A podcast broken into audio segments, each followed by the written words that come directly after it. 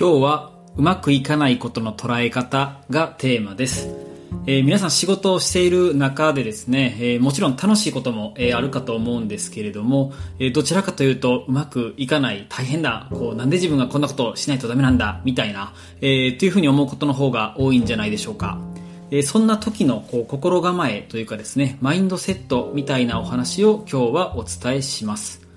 でこのテーマですね、えー、私の座右の銘にも関係する話でもあるんですけれども、えー、私自身ですね、新卒で働き始めた、えー、最初の2、3年ですね、え結構しんどい、え思いをしたなと、そんな記憶があります。というのも、え新卒でメーカーに入って、え営業とか生産管理の仕事をしたいと思っていたんですが、え最初の配属で不動産管理の仕事をする部署になったんですね。で、思い描いてたものとギャップがあって、心のどっかでこう、もやもやが消えない状態が続いてました。で、そんな時に、えー、学生時代からお世話になっている、えー、10歳くらい年の離れた、えー、先輩、えー、私の中では勝手にこう師匠というか、えー、メンターみたいな人から言われた言葉なんですけれども、目の前のことを全部勉強やと思ってやったらええんちゃうと、えー、関西弁でですね、えー、励ましてもらいました。で、まあ、これが私の、えー、座右の銘なんですけれども、まあ、確かですね、飲みながら、こう、何気なく言われた一言だったんですが、まあ、その先輩も、えー、まあ、気持ちはめっちゃわかると、えー、似た感じで悩んだこともあるわっていうふうに共感、あの、してくれたんですけれども、えー、その上でさっきの言葉を言われました。で、自分なりの解釈としては、えー、どんなことでもこう学び取れるもの、自分の力に変えれるものが必ずあるから、えー、仕事の捉え方を変えなさいと、えー、そんな風に言われたんだなと思いました。でですね、なんかすごく突き刺さってずっと頭に残っていてですね、で、そこからこう、まあ、やる仕事は変わらなかったんですけれども、まあ、自分の意識、心の内側が変わっていったと、そんな風に感じています。で、そんな、まあ、意識の変化もあってかですね、まあ、周りの人もしっかり、えー、見てくれていて、えー、で、まあ、その先移動になったんですけれども、まあ、それを、その移動が、こう、転職のきっかけにもつながっていったというふうに、えっ、ー、と、今となっては、あの、振り返っています。で、今ちょっと私の話をしたんですけれども、まあ、皆さん気になるのはですね、こううまくいかないことをどう捉えたら、えー、あまり余計なことを考えず目の前のことをしっかりやり抜けるかそんな話かと思います。で、今日は私自身が大切にしている2つのポイントをお伝えします。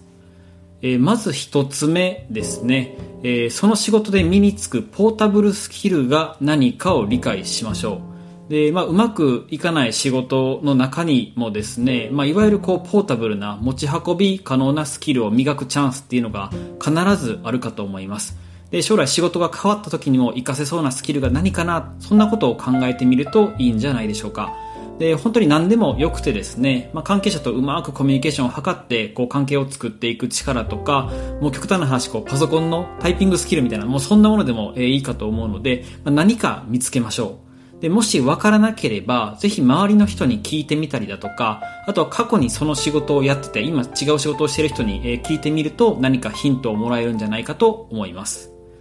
続いて二つ目なんですが、先になって、え、将来ですね、どんな風に語りたいかというのを想像してみましょう。で、いつかはですね、まあ、その今の仕事から、え、離れることになるかと思うんですけれども、きっとどっかのタイミングで、え、こんな仕事してましたっていう風に誰かに語る場面が訪れるはずです。でその時にですね、え、あなたはどんな風に語りたいですかということなんですが、まあ、極端な例例ですけれども、まあ、とにかくやりたくなくて、まあ、ほどほどにやってましたっていうふうに語るのか、やりたくはなかった、うまくいかなかったけれども、まあ、こんなことを考えて、えー、なんとか工夫してやってみましたっていうふうにポジティブに語るか、どちらがいいでしょうか。まあ、できたら、えー、後者の方が、えー、いいんじゃないかなというふうに思うんですけれども、まあ、もう少しわかりやすく捉えてみると、もう、あれですね、滑らない話として、こう、語るためのネタがなんかないかな、くらいのつもりで、えー、いいかと思います。で、そう考えて仕事をしているとですね、まあ、これまで見えなかったものが見えたりだとか、新しい発見があったりすると思います。絶対に何か、えー、得るものがあるはずです。今2つのポイントを、お伝えしました。1つ目はその仕事で身につくポータブルスキルが何かを理解しましょう。そして2つ目が、先になってどんな風に語りたいかを想像してみましょう。でですね、これ、あの、仕事だけではなくて、なんかプライベートにも、えー、うまくいかない時ですね、使えるんじゃないかなって、そんな風にも思うんですけれども、まあ、個人的にはやっぱり二つ目の話が大事かなという風に思います。えー、先になってどう語るかですね。で、これを考えるだけでちょっと楽しくなってくるはずですというところで、あの、有名なスティーブ・ジョブズも、えー、 connecting the dots という風に言ってますけれども、まあ、本当にその通りじゃないかなと私は思っております。でご自身がですね、何か今の仕事でもやもやされているのであれば、えー、ぜひ参考にしてほしいなと思いますし、もし周りの、え、特に部下とか後輩の方が、え、思い悩んでおられたら、ぜひ伝えてもらえると嬉しいです。えー、まあもちろんですね、こう、心身のこう健康に何か影響があるぐらいこう追い込まれている時は、あの無理に我慢しちゃダメだと思うんですけれども、まあそうではなければ、あのしっかりと捉え方を変えて、えー、目の前のことをやり抜くっていうのはすごく大切かと思っています。で、まあそのためにもですね、何かうまうまくいかないことがあったとしても、えー、目の前のこと全部勉強やと思って、えー、やったらええんちゃう。えー、この言葉を思い返しながら、えー、捉え方を変えながら、えー、前に進んでいきたいですね。はい、えー、それでは今回はここまでです。えー、本日も素敵な一日をお過ごしください。また来週お会いしましょう。